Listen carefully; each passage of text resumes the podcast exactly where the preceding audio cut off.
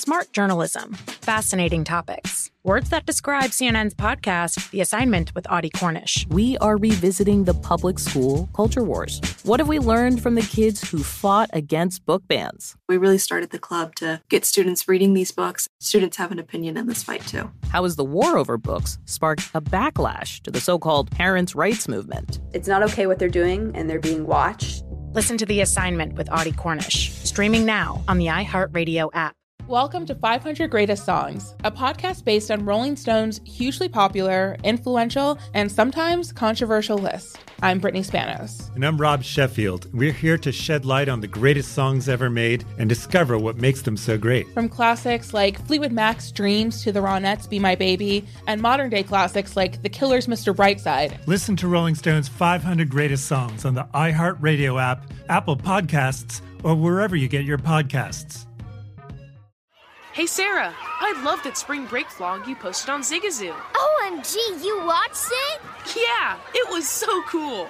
I think you're so talented. Social media is only positive with Zigazoo, the world's largest and safest social media network for kids. In Zigazoo, all community members are verified kids like yours, and all content is fully human moderated.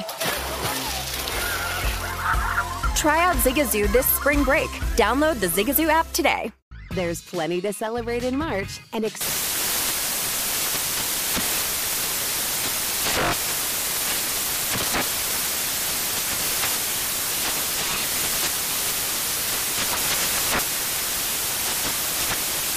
National Craft Month with the perfect pizza at home class from Craftsy. And anytime is right to listen to iHeartRadio's iHeart Country Radio. Discover more shows and movies for free. This is Odds On with Mike Palm and Amal Shaw, live from the Circa Sportsbook on VSIN, the sports betting network.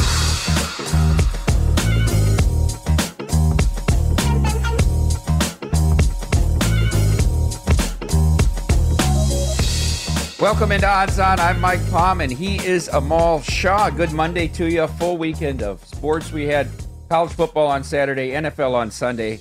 We love college football, Amal, but I want to start with the NFL yesterday and start with the last game that was played Sunday night in Foxborough.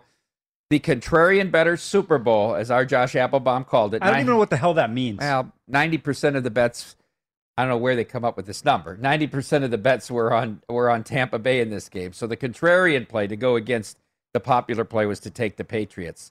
Why, why don't you just tell me when in plain old English what the hell the numbers are? Okay.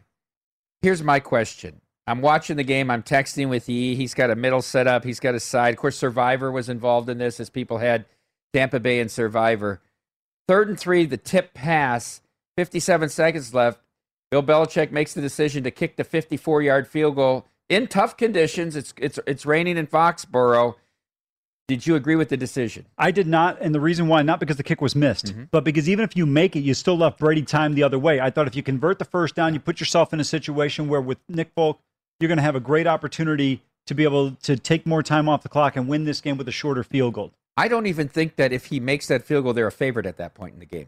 What do they need? 40 yards to get in field goal range? Yeah, and and and look, let's be honest. Antonio Brown lost a ball in the lights and then dropped another touchdown pass on the last drive. The Tampa Bay had scored their previous four consecutive drives. I'd make Wow. Brady with 55 seconds and two timeouts a favorite there to get a field goal to win the game. Yeah, I tend to agree I with mean, it you. will come down to suck a field goal attempt probably, but still. yeah, you still feel pretty good about your Chances. I think if you're Belichick, the, your kick to win the game has to be the last play of the game with three seconds, not with a minute to go. Yeah, you either win or and you go home or you lose. if you don't make it on fourth down, you don't make it. Especially with three yards. I know they weren't able to run the ball effectively last night, but still, I thought Mac Jones, when you look at the stats, was tremendous on the short uh, passings. All right, let's get into what we do on Mondays to kick off the show, what I call shenanigans, where you react to some of the things you saw over the weekend that you might not have 100% agreed with. Let's start out with the Jets. Third and goal from the one, and third and one, 21 for the Titans. Yeah, so the Jets have the ball third and goal at the one yard line in overtime. They run a QB waggle with uh, Zach Wilson, who's got an opportunity. To, he thought maybe to get in the end zone, but the Titans covered it very well. Instead of just throwing it away because there was a receiver in the area, this was a design running play, but they had a tight end available. He eats the ball and goes out of bounds. There's not even an option to go for it on fourth down. Now they got to kick a field goal. Typical New York Jets. Then third down and 21. You see the Titans, Derrick Henry on the first down play runs into one of his own teammates. He goes down like timber. and then they sack Ryan Tannehill. I'm sitting there thinking, okay, here come the Jets are going to get their first win. No, they give up uh, 20 yards on third down and 21. I'm like, could this be any more New York Jets than this? I, I would also, though, criticize the Tennessee Titans in overtime, who clearly were playing for a tie. They were in zero hurry at all to try to get into a touchdown striking range, I thought. Absolutely correct. It was unbelievable. Now, I will say this the tie is more valuable than the loss in the NFL when you go to the final standings. However, there was no sense of urgency of None. trying to win the game. It just seemed like the way they were taking their time. They had four and a half minutes and they're running the ball, they're huddling. They're... Well, maybe they were Donovan McNabb and they thought there was a, a sixth quarter. um, the kneecap biter, head coach of the Detroit Lions, Dan Campbell. How about this? Four trips that are uh, 10 yard line, inside the 10 yard line yesterday. First one was a bad snap. By the way, have you ever seen a snap like this where it bounces off the shoulder pad of the quarterback and the defensive lineman catches it in the air? Unbelievable. Never seen anything like that. Then they have a situation where they get stopped on fourth down and short. They go for it, don't make it, then a sack fumble. Late game situation, I get all the analytics idiots are going to sit there and tell me, oh, you got to go for it because the math supports going on fourth and one. Okay, if you want to go, I don't have a problem with that. How about running the football?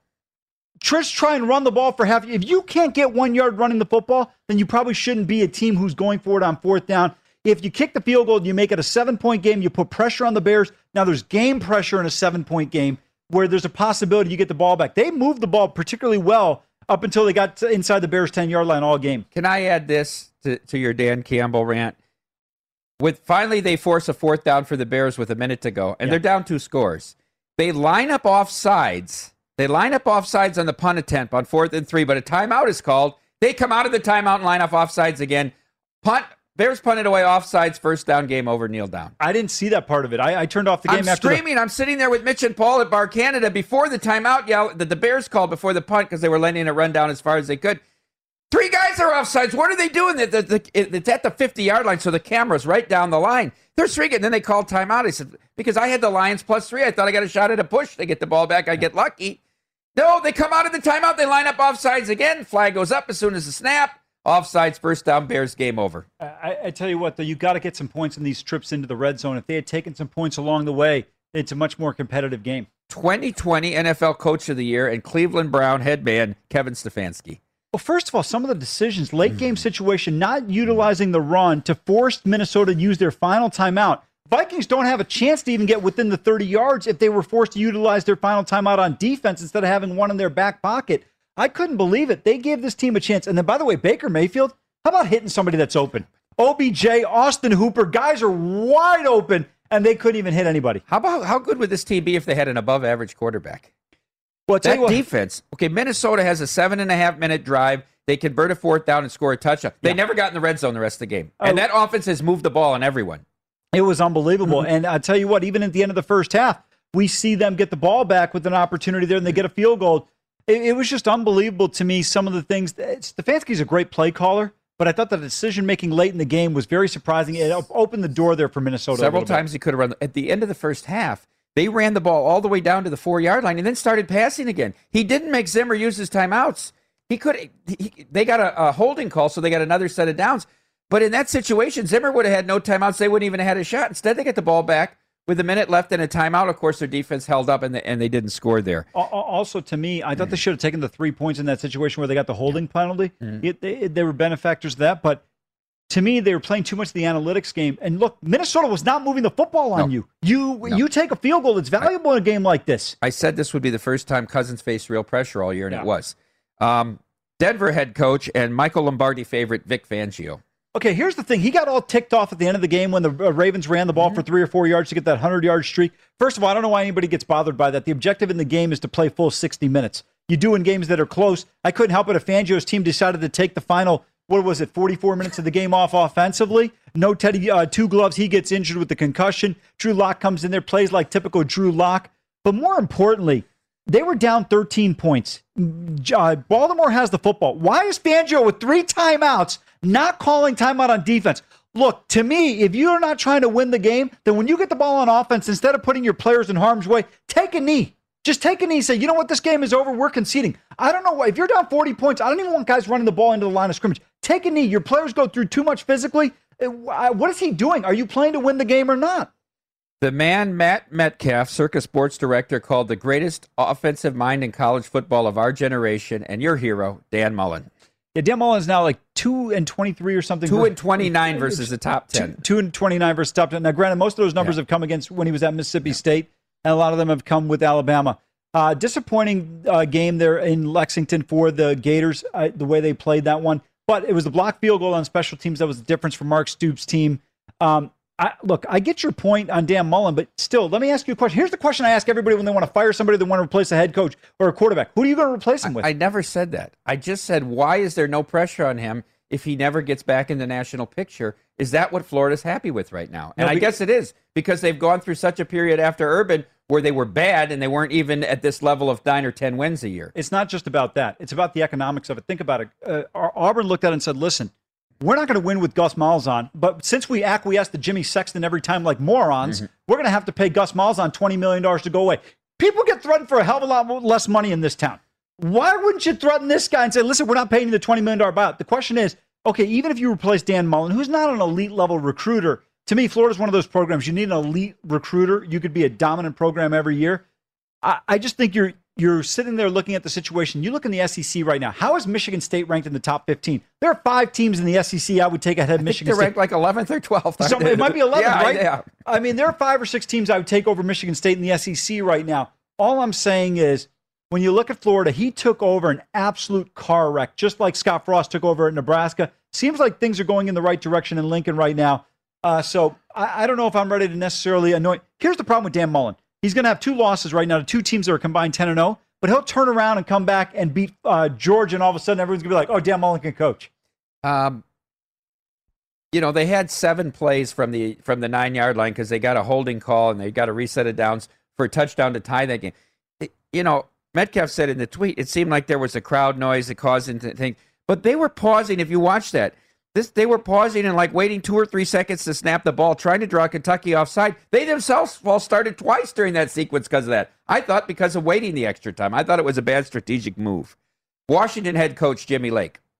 Well, I'll tell you what, uh, the lake is evaporating quickly. The bottom line is they're in trouble up there. I didn't like the decision to go for it on fourth and one at about your own 45 yard line because if you don't make it, they need one first down.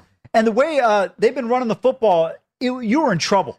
And how about Oregon State now emerging? With the Civil War could be for the Pac 12 North this year. Let me ask you this question. Yeah. Is Jonathan Smith the best head coach in the Pac 12? You know, it's funny. I, I was on the phone this morning with somebody from USC, and we were talking about coaching situations because Chip Chip Kelly's getting in a little bit of hotter water.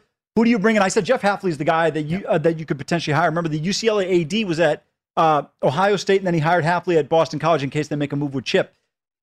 Boy, that's a great question. And right now, he might be. Herm Edwards would have gotten an opportunity. Kyle Whitting would have. Kyle Whittingham would have been on that list, but he's regressed this year. I still love Whittingham. He's a great coach. By the way, how about Herm Edwards sending a guy back to fair catch a punt with 10 seconds left in the half? He was playing to lose the game. What the hell are you doing there? What is the purpose of fair catching the ball at the 10 yard line? They gave the Bruins three points. Let it bounce around, the clock runs out. The worst case scenario is you paw forward from the one yard line, the half's over. If it lands at the one, at the two, If you can still take a kneel down. if it lands at the one. That's true. All right, when we come back, we're going to continue the shenanigans along with my four burning questions on the NFL and a Monday Night Football preview. That's next on Odds On.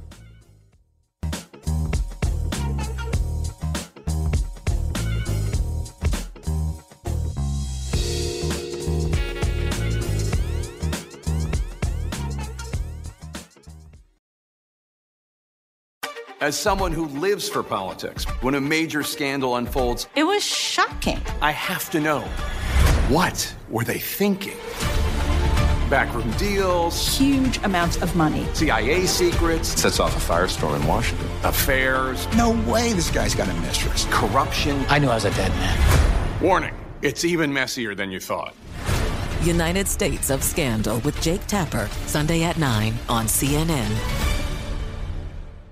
Welcome to 500 Greatest Songs, a podcast based on Rolling Stone's hugely popular, influential, and sometimes controversial list. I'm Brittany Spanos. And I'm Rob Sheffield. We're here to shed light on the greatest songs ever made and discover what makes them so great. From classics like Fleetwood Mac's Dreams to the Ronettes' Be My Baby, and modern day classics like The Killer's Mr. Brightside. Listen to Rolling Stone's 500 Greatest Songs on the iHeartRadio app, Apple Podcasts, or wherever you get your podcasts.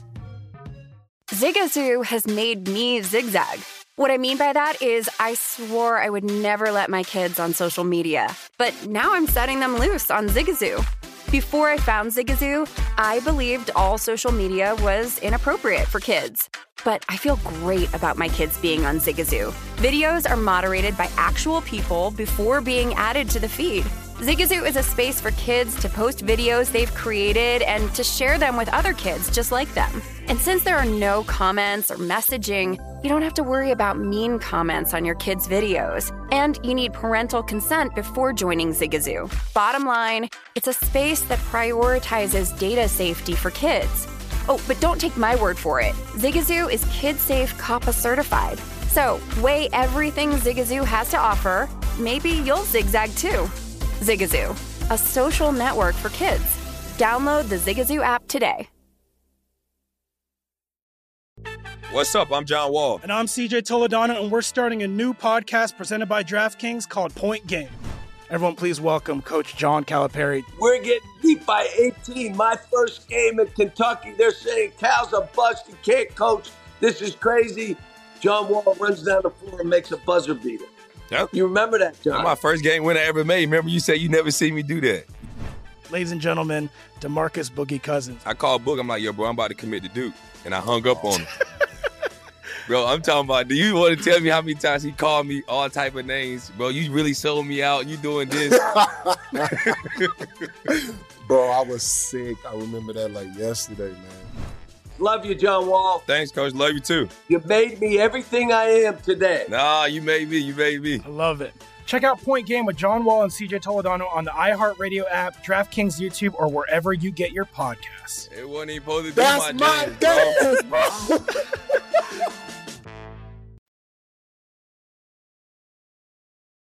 On with Mike Palm and Amal Shaw on VSIN, the Sports Betting Network. Welcome back. This segment of Odds On is presented by ZYN Nicotine Pouches. ZYN is working to create a world where you can enjoy life on your own terms. ZYN Nicotine Pouches are a smoke free, spit free, and hassle free tobacco alternative that can be enjoyed on the go anywhere and anytime, so you never miss a minute of the game or the tailgate party. Available in 10 varieties, including spearmint, coffee, and Amal's favorite citrus. ZYN can be found at convenience stores nationwide, so you can find your ZYN wherever you are. ZYN's nicotine pouches are clean and discreet with no lingering smell. Plus, it's easy to use indoors or out, making it the perfect complement to your everyday. Also, ZYN comes in two, two strengths, so you have control over your nicotine satisfaction. ZYN contains nicotine and is only for adult nicotine consumers 21 plus. Learn more and find your local retailer at zyn.com. That's Z-Y-N.com. Warning, this product contains nicotine. Nicotine is an addictive chemical. Welcome back into Odds On. I'm Mike Palm. He's Amal Shaw. I want to finish your list off here because you do a good job compiling it. You've got the undefeated Cincinnati Bearcats on your list. Well, they're not making the college football playoff. What? That's depressing to me because I hold a ticket on it. Well, I looked at their schedule Mhm. and I asked this. I asked myself this question: If there were 20 teams to play their schedule, how many would go undefeated the rest of the way? And I think all 20 would be. They play in three consecutive weeks three teams that are one and four: Tulsa, Navy, and um, I forgot what other team in the American Conference they're facing off against. Their schedule is just not challenging enough, and it doesn't help when UCF loses to Navy as a 15 point road favorite. You're not going to get too much traction getting into the playoff there. You're going to have wins against a mediocre two and three Indiana team.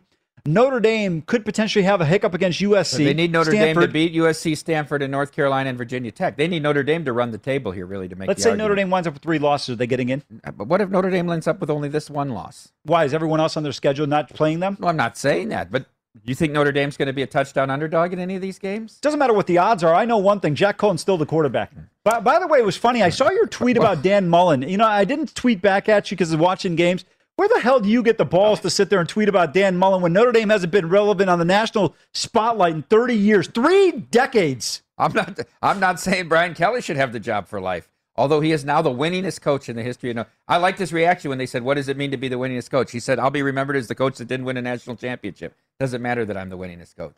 Well, he's right. He's Mm-hmm. right about that. By the way, does he actually say anything during the games, or is he just a statue? He's just a mute during the entire game. Uh, finally on your list, Jimbo Fisher. By the way, how good do you feel if you're one of those big money donors in College Station? I know uh, uh, the president of Silicon Valley Banks and A&M, big time donor down there. Let me tell you right now, they better be writing checks to fire Jimbo. Losing to Mike Leach at home, you don't even have a pulse of an offense from an offensive guru. Give me a break.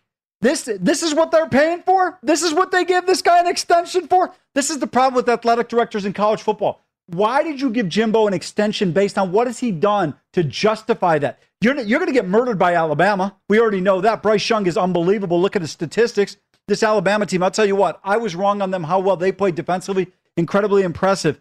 But to me, you got Jimbo extended. You don't even have a quarterback to back up Haynes King. I mean, this is pathetic in terms of what they are. They struggled in that football game. Yeah, I know they had a chance late in this one, but come on, Mississippi State. I played it under. LSU shut down that Mississippi State offense in the first half. And and this game they didn't. They didn't really even slow them down. So not only are they poor offensively, the defense didn't show up either at home. Well, it's hard with the defense when you're on the field every third play. Yeah. Okay, let's go to uh, my four burning questions about the NFL, Amal. Let's start out with number one. Which of these one and three teams has the best shot of making the playoffs? The Vikings, who are plus two dollars, the Patriots, who are plus two twenty-five, or the Colts, who are plus one fifty. Ooh, I would say probably the Colts because of the division. Remember, you Mm-hmm. still have Jacksonville, you have Houston there. By the way, Houston should just get points for crossing the 50 yard line. I mean, they're awful. They're the team we thought they were going to be before Tyrod Tyrod Taylor was announced. The great Denny Green line. They are who we thought they were. Yeah, exactly. 80 passing yards and four interceptions for Stanford guy Davis Mills yesterday. Who's the best of the three teams? Colts, Patriots, and Vikings. I would say the Vikings. I agree with you. Uh, that you know, look, they've been in every game. It's a one possession game. I thought yesterday it looked like Cleveland was completely in control of that. If Baker Mayfield could hit water if he fell out of a boat, they win that game comfortably. It's not even close. My teaser would have lost if Baker actually Yeah. had a pulse yesterday. Uh, but overall, I think Minnesota has had an opportunity to be three and one so far.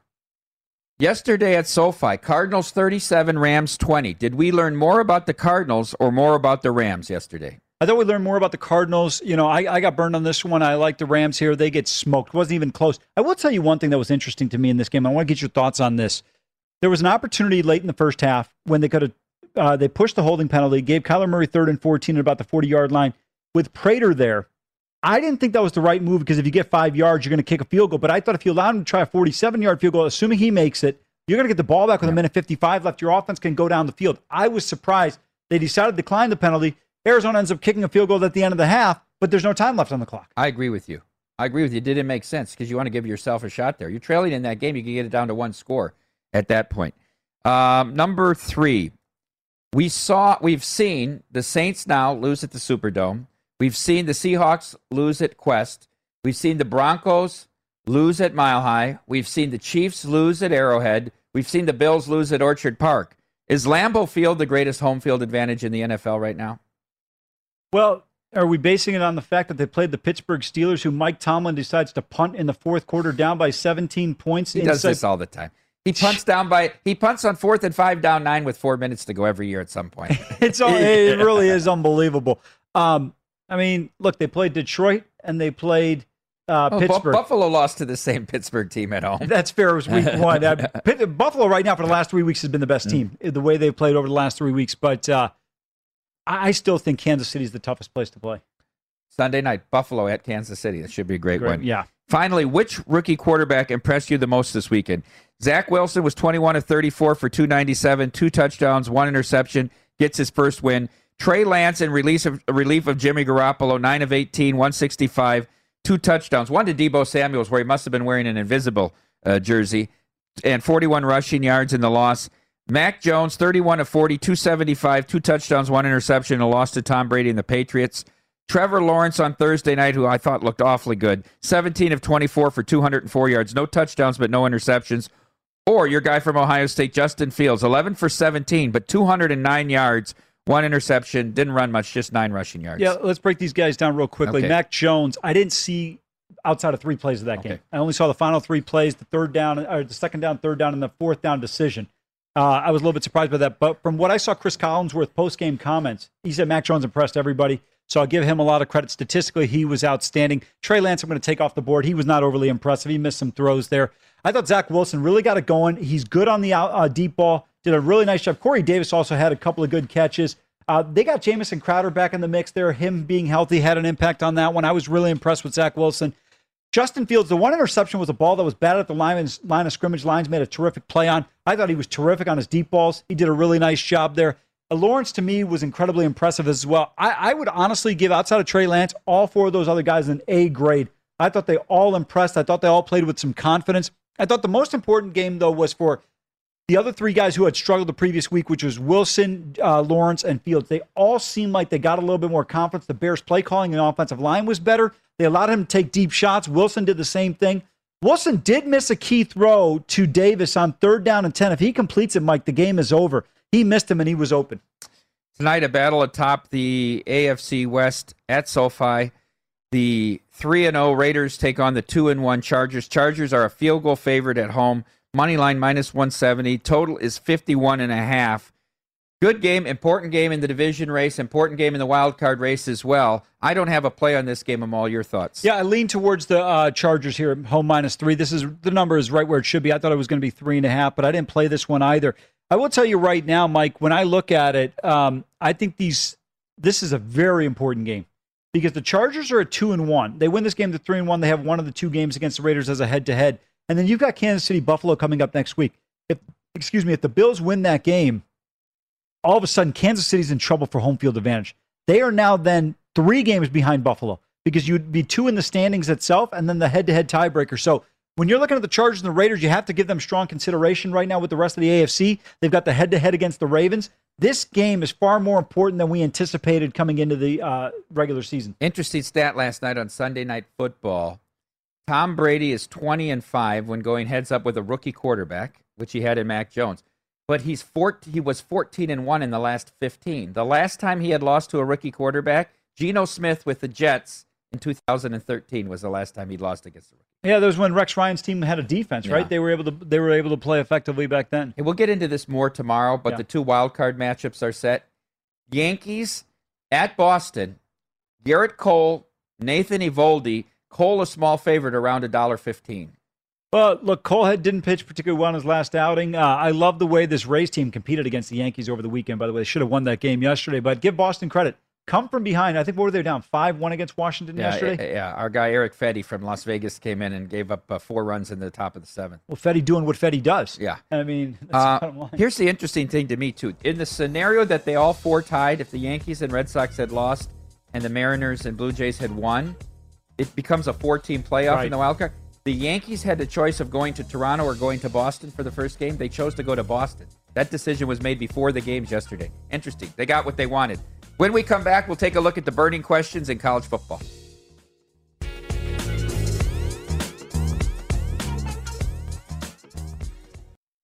This is Odds On with Mike Palm and Amal Shaw on VSIN, the Sports Betting Network. The NHL season is almost here, and our hockey betting experts are ready for all the action. The VSiN Hockey Betting Guide is now available with strategies and best bets for the season ahead. Get in depth analysis from Andy McNeil with predictions for teams and players, win totals, daily betting tips, as well as season long trends to watch. The guide is a must have with key insights and data for both avid hockey bettors and those new to the sport. Give yourself an edge this season. Get your digital copy now. I'm all, it's only $9.99. Go to vsin.com slash subscribe. Just $9.99. That's the NHL Hockey Betting Guide. It's out. Welcome back into Odds On. I'm Mike Palm.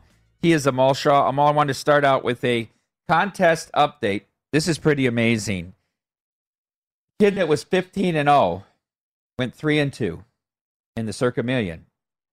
He has a chance to have a five way tie for first, but there's another player that has 18 points already and has the Raiders tonight, plus three. If the Raiders tie or win, that player wins solely the whole uh, $180,000 for first place. If not, if the Chargers cover the three, then there's a five way tie and they split all that money. That's uh, they get about 50,000 each, those five guys. The 180 and the second and third all get split five ways. Okay, I was gonna- there'll be uh, five guys end up 18 and two. I was going to say I was going to question your accounting there, Andrew Yeah. Fastow. Uh, now on to Survivor. Um, you had Cincinnati. Yeah. You remain. Uh, we did see some carnage this week. We went from 2,900 down to about 2,200. 409 go out on the Saints. Yep.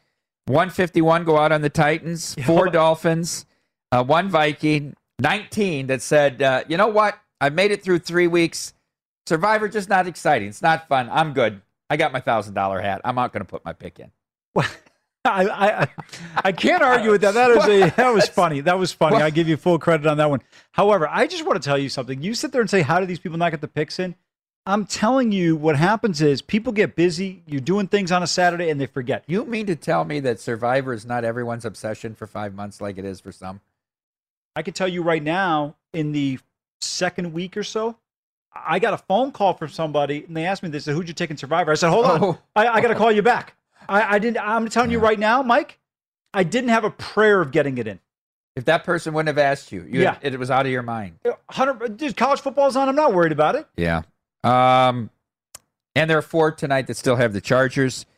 Uh, the consensus in the millions is two and two, um, with the Chargers to be determined tonight. Winners with the Seahawks plus three and Ravens plus one. Losers with the Bucs minus six and a half, and Vikings plus two. All right, let's turn our attention for the rest of the show to college football. What we really love here. Rough, uh, rough, rough weekend for me. on odds. on- it- Yeah, I mean, Four, four and six in college football, six and seven you- overall. You had six losses in college football. You don't have six losses in a month sometimes in college football. Well, I, I tell you, it got off to a rough start on Saturday morning early, right? Lose three in the morning games and then uh, go from there, bounce back. But I, I tell you, the What went wrong at UCLA?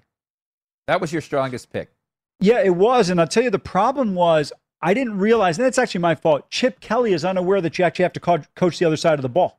You got to play some defense. They didn't score in the second half, and Arizona State scored 18 nothing. That's shocking to me. If you would have said UCLA would be scoreless for a half against anybody this year, including Alabama or Georgia, I would have bet the no. I would agree with you. I would agree with you. It was really disappointing, but I, I tell you what, the you know what? Listen, because we're so enamored with the college football playoff, I think the best race is going to be in the Big 12 and the Pac 12 this year. It's going. to I think it's wide open. How about the ACC? Nobody cares about that league. All right. college football burning questions, Amal. Question number one. The current college football playoff format has four teams. There have been several proposals for expansion, including to six, eight, and even 12 teams. Wouldn't the fairest way to crown this year's national champion be to have Alabama and Georgia play a best two out of three? I no because we've had so many other years where you've had teams that are expected. Remember in 2000 was it two or three when Oklahoma was murdering everybody by 35 points, and you know this is a great team, and then they're going to go face off and they lose to Kansas State. They get absolutely walloped. Uh, I think you let that play out. I, you know, what happens if Bryce Young gets hurt? Who knows? I think there's so many scenarios there. I'll tell you one thing that concerns me though, from a Georgia perspective: best defense in the country right now. However, I don't know if Daniels has enough to put up enough points against Alabama to beat them. That's my concern from an offensive standpoint. Matt Corral's the quarterback of Georgia. They're winning the national title. I don't know that Alabama scores that many on Georgia. This That's defensive fair point. line. That's fair point. Oh, they were Arkansas unbelievable. didn't even try to throw deep because they knew he wouldn't have time. All they did was run swings and counters and couldn't move the. I knew, you know, I took. I had 18 with Arkansas. You knew it was over early. I, I laid 23 and a half halfway through the first quarter because I said we're not even going to score. I took the under because I knew Arkansas wasn't going to score. They couldn't score. They- and I knew Did they other- cross midfield once? Was it? Yeah, and I knew Kirby would never run it up on him because Sam Pittman was the old line coach Right. there with them, He right? was so one you, of his guys. Yeah, Yep. final score thirty-seven nothing. I thought that was the most complete football game Georgia has played in several years, and, and it- I this, Georgia was what I thought this program should have been for a long time.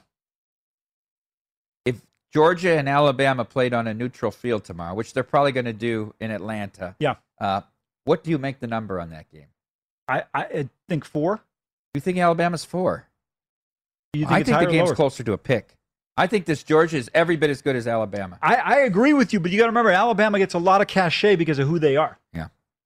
Um, question two: Big Ten undefeateds Iowa, Penn State, Michigan, and Michigan State, as well as preseason chalk one loss Ohio State, were all impressive in victory this past weekend. Who wins the Big Ten? But more importantly, who is worth a wager to win the Big Ten right now? Ohio State is minus one thirty eight, Iowa plus three sixty, Penn State plus six dollars, Michigan plus eight dollars, Michigan State twenty five to one. Okay, so who wins the Big Ten? Yeah. Ohio State. Who's the best wager? Iowa and Michigan. And the reason is this: Michigan obviously host Ohio State. They they got to. I think they go to State College. They can win that game. Iowa, because they're coming out of the Big Ten West, they can drop this game to Penn State, and if they don't have to face Ohio State, still has a chance to be able to win the Big Ten. Penn State, to me, is playing as well as anybody. But the reason why I can't pick them, they've got to go to Iowa, they've got to go to Columbus, they've got to still play Michigan. they've got the most daunting schedule of everyone remaining. Number three, despite recent failures, there was plenty of excitement for the Pac 12 this year. Did the conference's hopes of landing a playoff team die on the farm at Stanford Saturday afternoon? Yeah, you're going to have to call the FBI to get it to uh, exhume the bodies from the farm. I mean, the reality of it is Oregon just died there on the on the uh, on the opportunity on the farm there. You know, I said this earlier. Anthony Brown is the difference between Oregon being as good as Georgia and Alabama. The lack of quarterback play. You have a recycled quarterback from Boston College as your starting quarterback. You can't get one guy. You got weapons everywhere at Oregon. Go get a quarterback. You've had quarterbacks. Why does Mario Cristobal have Anthony Brown? I think they got the uh, young freshman Ty Thompson is the kid's name. Play this kid. You. This is a team to me. I don't know if they would have won it all, but I thought this was a team deserving of a shot at the college football playoff. I think it's going to be really tough now, and I, I cannot wait for the Civil War. It's going to be in Eugene this year. The way Oregon State and Jonathan Smith, Jonathan Smith, the way you alluded to it earlier, this is going to be a great game. I don't think anybody can get in. I guess our Oregon has the biggest win, right, Yeah. at Ohio State. If Arizona State runs the table, they still have a loss at BYU. Cougars going to go undefeated. Yeah, I believe so. Yeah. And won't get in like just like Cincinnati. Right. Yeah. Everybody will be on the outside looking in. Here's a tough question for you. After five weeks, who do you have winning the Heisman? I, you know, Bryce Young's your favorite now Yeah, at plus I- 120, but I'm not sold. He, his numbers are amazing. Mm-hmm. I think Matt Corral's got great stats. Also, Matt Corral's got nine or ten touchdown passes, no interceptions, five rushing touchdowns. Young's, I think, sixteen or seventeen and two. He, he's been outstanding in terms of what he's been I able to you, do. I tell you, Corral at plus one twenty, at plus two eighty, Young at plus one twenty, Ritter twelve to one, Stroud twenty to one. I draw a line through them. I draw a line through Rattler at twenty five to one. I'd rather take a shot at Kenneth Walker at thirty to one than those other three quarterbacks that are next in line. I hear you, but the problem is, are you convinced Michigan State, who's sitting there at four, what are they four and zero right now, or five and zero? Five and zero. uh, that they're going to end up with at least a eight and three record, nine and three record? I don't know. Big Ten's pretty deep. I, I don't know. You know, I don't like this Heisman thing because first of all, so much of it is based on preseason hype. Uh, I would agree with you there. Uh, let's start to get into the wilder right here Yeah. with the college football lines because there's plenty of them to debate this week, and I, and I don't want to get cut short. Let's start in the Pac 12, where Stanford, off their big win against Oregon on the farm, now travel down to Tempe to take on Arizona State, who had the big win at the Rose Bowl. Arizona State laying more than 10, 10 and a half at home to David Shaw and Stanford. Wild. This line should be about eight, mm. seven or eight, in my opinion. I, Stanford, they're they're the most frustrating uh-huh. team in college football. Right? They go and beat Oregon. They come from behind. They had no business winning that game. Uh, McKee goes down with an injury on the last drive. They find a way to rally, and now all of a sudden this team uh, is going on the road. I will tell you, Mike, though, uh, the weather is cooling right now in Tempe, so that that'll be a bit of a factor. Won't be as hot as it normally would be in, in uh, mid early September. I thought Mario Cristobal coached that game like he never thought he could lose it, even though they were down 10 Yes. down. They had a first and goal at the three, and they ran this option pass play and got called for a crackback, moved it back to the 24 from the three on that play, and then they got sacked and kicked the field. I mean, they just didn't. There was a horrible, that was a horrible PI call, though. They should have won the game. You saw, did you see the end of the game? I, am still looking for the PI. I didn't think he touched him. I didn't either. I, I was like, wow, some home cooking. And David Lionel Richie Shaw, who throws not once, not twice, but three times the fade routes, comes away with the victory at the end. And he won't go for two. Up next on Odds On, we'll continue on with college football lines, wild or right.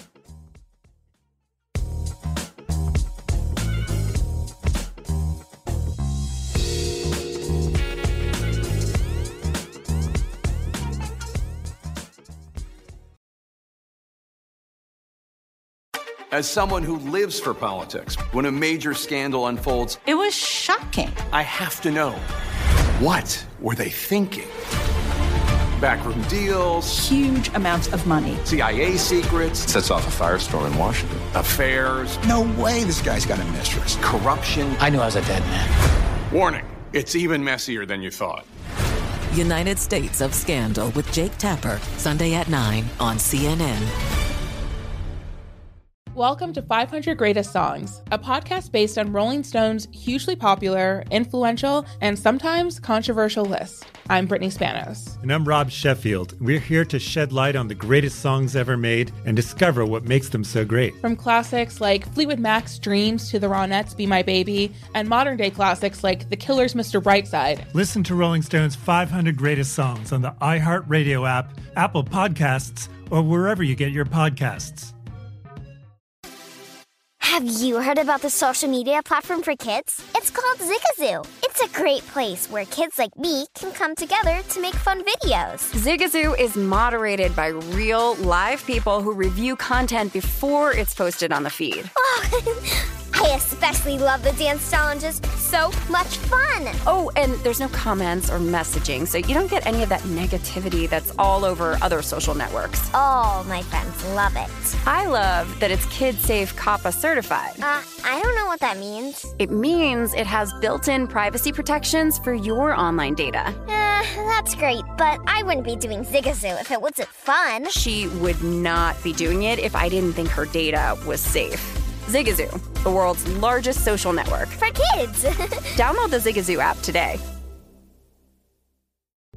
What's up? I'm John Wall. And I'm CJ Toledano, and we're starting a new podcast presented by DraftKings called Point Game. Everyone, please welcome Coach John Calipari. We're getting beat by 18. My first game in Kentucky, they're saying Cal's a bust. He can't coach. This is crazy. John Wall runs down the floor and makes a buzzer beater. Yep. You remember that, John? That's my first game win I ever made. Remember, you said you never see me do that. Ladies and gentlemen, Demarcus Boogie Cousins. I called Book. I'm like, yo, bro, I'm about to commit to Duke. And I hung up on him. bro, I'm talking about, do you want to tell me how many times he called me all type of names? Bro, you really sold me out. You doing this. Bro, I was sick. I remember that like yesterday, man. Love you, John Wall. Thanks, Coach. Love you too. You made me everything I am today. Nah, you made me. You made me. I love it. Check out Point Game with John Wall and CJ Toledano on the iHeartRadio app, DraftKings YouTube, or wherever you get your podcasts. It wasn't even supposed to be That's my, my dance, bro.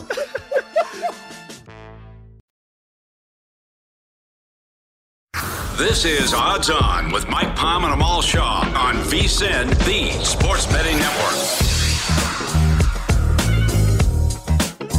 Bet Rivers Sportsbook is the industry leader when it comes to online sports betting. Bet Rivers has you covered for the NFL season. They're offering same game parlays in all pro football matchups. They're bringing back their Reduce the Juice promotion on game days. And this NFL season, they have a $1 million Beat the Spread challenge with thousands of dollars given away each week. Pro football betting is more rewarding at Bet Rivers. Download the app or go to betrivers.com. Offer valid in Colorado, Iowa, Illinois, Indiana, Virginia, Michigan, and Pennsylvania. Available at PlaySugarHouse.com in New Jersey. Must be 21. Gambling problem, Illinois, New Jersey, Pennsylvania, call 1 800 Gambler. Indiana 1 800 9 with it. Colorado 1 800 522 4700. Michigan 1 800 270 7117. Virginia 1 888 532 3500. And Iowa call 1 800 bets off.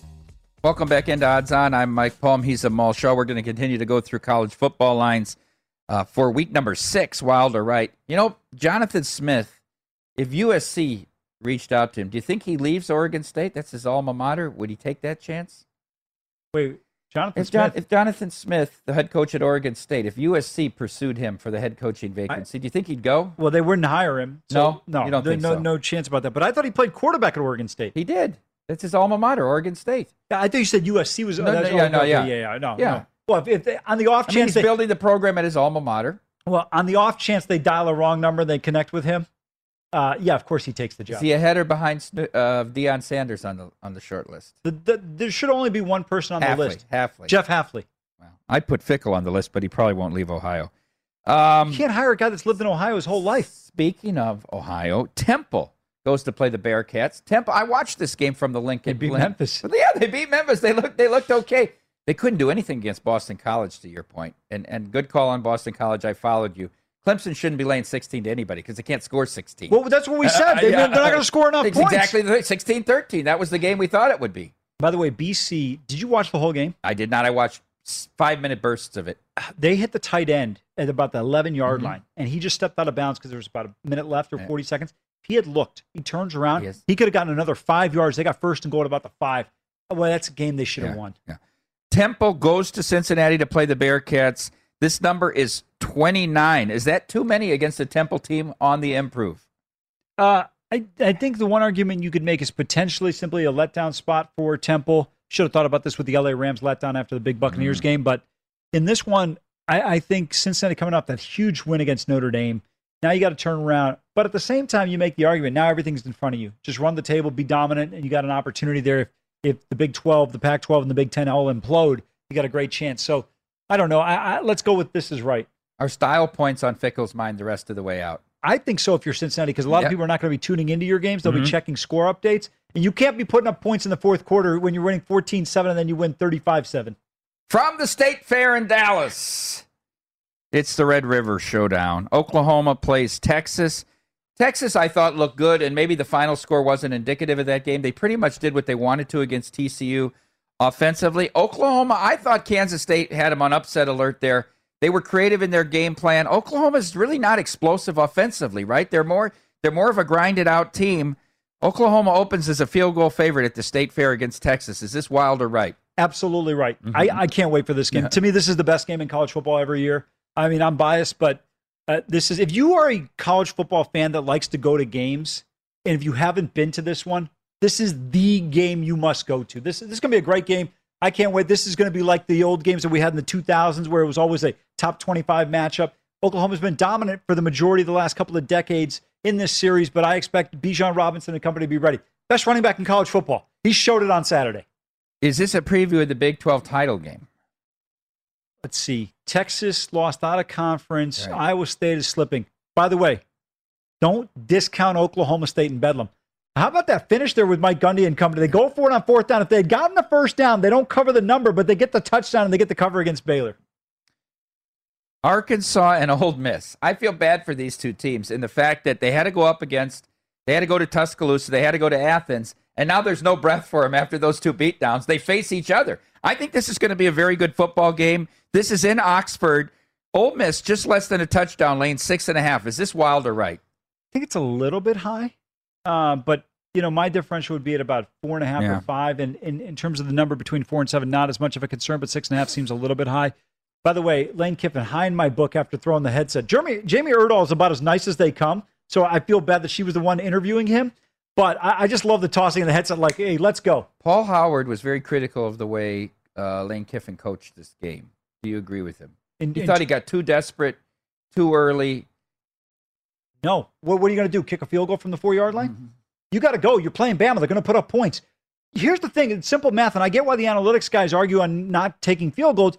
You need two and a third possessions to get the equivalent of a touchdown, right? You got to take some risk when you're playing Alabama. To beat Bama, there's a few formulas you need. You need a first round level quarterback or, or a quarterback of an elite status in college football who can really make plays with his legs, which we know Corral is capable of doing. And then you've got to convert some risk. Third down and longs, fourth down and shorts. You've got to take some chances. This is this is what the situation. And Alabama just puts immense pressure on you. All right, let's jump back to the Big Ten. Here, here's an interesting stat, Amal. Before Saturday, there was only one team in Division One football that since 2015 had not won a game as an underdog. That was until Saturday when Jim Harbaugh and Michigan won as a close two and a half point dog at Camp Randall and demolished Wisconsin. Wisconsin turns around now. Mertz got hurt, although I don't know if that really makes a difference. That was a benefit. And go and goes to Champaign to take on Bret Bielema, Bret Bielema and the Fighting Illini. Wisconsin are eight and a half point road favorites with a total of 43. Is this line wild or right, Amal? I think it's a little bit wild. I think this line should be about six. And the reason why I say that is look, we know how good Jim Leonhard's defense is. But the problem now, you're in a situation where Wisconsin came into the season with high expectations, potentially to win the Big Ten, get to the college football playoff. Mike, how many times do we see in college football teams that are expected to have great years and they get off to a slow start, wind up at six and five, five and six, players become disengaged? What happens now? How does this Wisconsin team rebound? That's the big question mark. They can still win the Big Ten West because their losses have been. Oh, no, I'm sorry. They've They got need- two losses. Penn State. Sorry. They need Penn State to beat Iowa, and then they need to beat Iowa at, at Camp Randall. Uh, Yeah. Um, and win out, too. I mean, and win uh, out. I forgot, you know, Penn State, the game was so early. I was thinking Yeah. it was a non conference game. But the reality of it is, I don't know. I don't know if they respond. That's my concern when you look at this Illini team. Look, uh, Illinois relies heavily on the running game because Peters is not accurate as a passer. But when you look at Chase Brown, what he's been able to do, he's been terrific. Um, I don't know. I think you take a shot with the home dog here. Yeah. You had Illinois and Charlotte over. I thought for a while that game it looked like it was headed over, and then the power outage in the second half. No, in the fourth quarter. Uh, uh, they get inside the red zone, they couldn't score, and then Illinois was running the clock down. It, the reality of it is, should have stayed under. The over was the wrong side there. By the way, great call by you on Michigan. Dominant performance. The reality of it is, outside of about a four minute spark for Wisconsin, they were not in that game. I made a statement to you that it, I think it caught you by surprise. I said I think Harbaugh's coaching for his job here. He went fourth down twice on the opening drive. I I was shocked by that. Look, I, I get it. He wanted to play outside the box, but when I look at that Wisconsin offense, you should have been punting on third on third and long. Why, why even risk an interception? That Wisconsin team wasn't going to move the ball if they had five downs. Uh, back to the SEC. Georgia, very impressive at home against Arkansas. Auburn rallies late and wins at Death Valley on a Saturday night. Always a tough thing to do. Georgia's going to go on the road and lay more than two touchdowns here. 14 and a half. Is this line wild or right, Amal? Uh, this line is uh, probably accurate. I think it's right. Yeah. I don't think, but I'd still play Georgia in this spot over Auburn. I think they're that good. Um, but I, I don't think you can make it too much higher. Oldest rivalry in the Deep South. I'm going to tell you right now. I, I to me at 14 and a half, I would have to take Auburn. You would? Yeah. I, I, just too many points. I, am a little bit concerned about them, but I, I don't think Auburn gets to 13 in this game. I, I really That's got fair that point. Georgia defense. Ah, they're, they're good. They beat up a team. Arkansas ran the ball on everybody. Hey, by, by the way, I just want to let you know because we've gone over all games I lost this weekend LSU, Michigan, uh, Illinois. I, I just want to know, in case you got any other losers in there for me, I picked Georgia to win the SEC before the season started. So don't forget that. Yes, you did. Yes, you right. did. Yes, you did. Yes, you did. Okay. I had. I had UNR Nevada Reno um, at Boise this past week. Impressive I win. took six. That game went down to three and a half. A lot of people were on it. They they got embarrassed and then they got with a week off. UNR Boise now goes uh, to Provo to take on undefeated BYU. BYU is laying five in this spot. Is this wild or right? I have an opinion. Yeah, this depends on the situation in terms of whether uh, Romney's going to play or not. If Romney's playing, um, then then I think the line is wrong. If uh, if it's Conover, then I think this line is accurate. That's what it's going to come down to. For people that don't know, Romney got his head slammed into the turf on Saturday, on Friday before halftime, and he wasn't there in the second half. Yeah, I would agree with you there on that. But if you know, I would make this game closer to. I'm not impressed with Boise. I think Oh, they yeah, played. yeah. I think they played a t- uh, uh, Utah State team that doesn't play defense and, and got that win in that odd time start game at 10 a.m. I think BYU is a lot better than Boise. I want to go to one more game here that we have time for them all. The big showdown in the Big Ten. Number five against number three. Penn State goes to Kinnick to take on Iowa. We opened this game three. It's down to two and a half. Is that wild or right? It's wild. I think this game should be a pick 'em. I actually would have. I think Penn State's slightly better than these guys offensively. Penn State's defense is elite. I, I think we'll see how good Iowa is here. Yeah. I was impressed Friday night in Maryland, but this is a whole different defense. Six picks helps. Yeah, it does. To a junior, no Heisman. Stay tuned to VSiN. Up next, betting across America. It's a great line.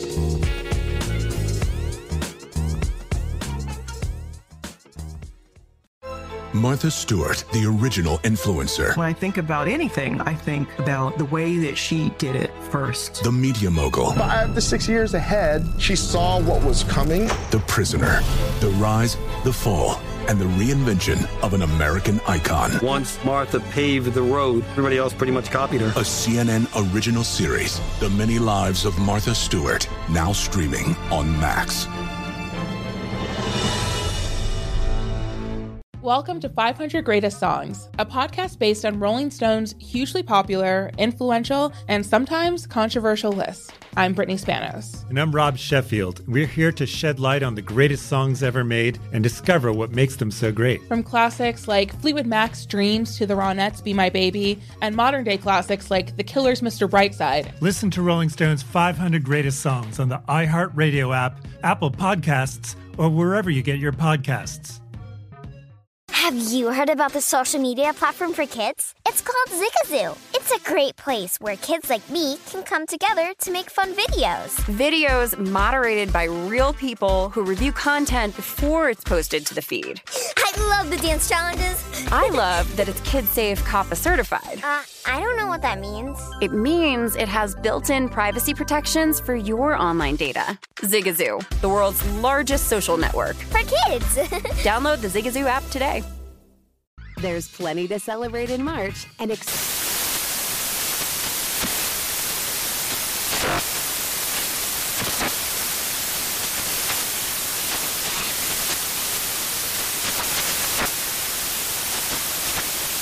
National Craft Month with the perfect pizza at home class from Craftsy. And anytime is right to listen to iHeartRadio's iHeart Country Radio. Discover more shows and movies for free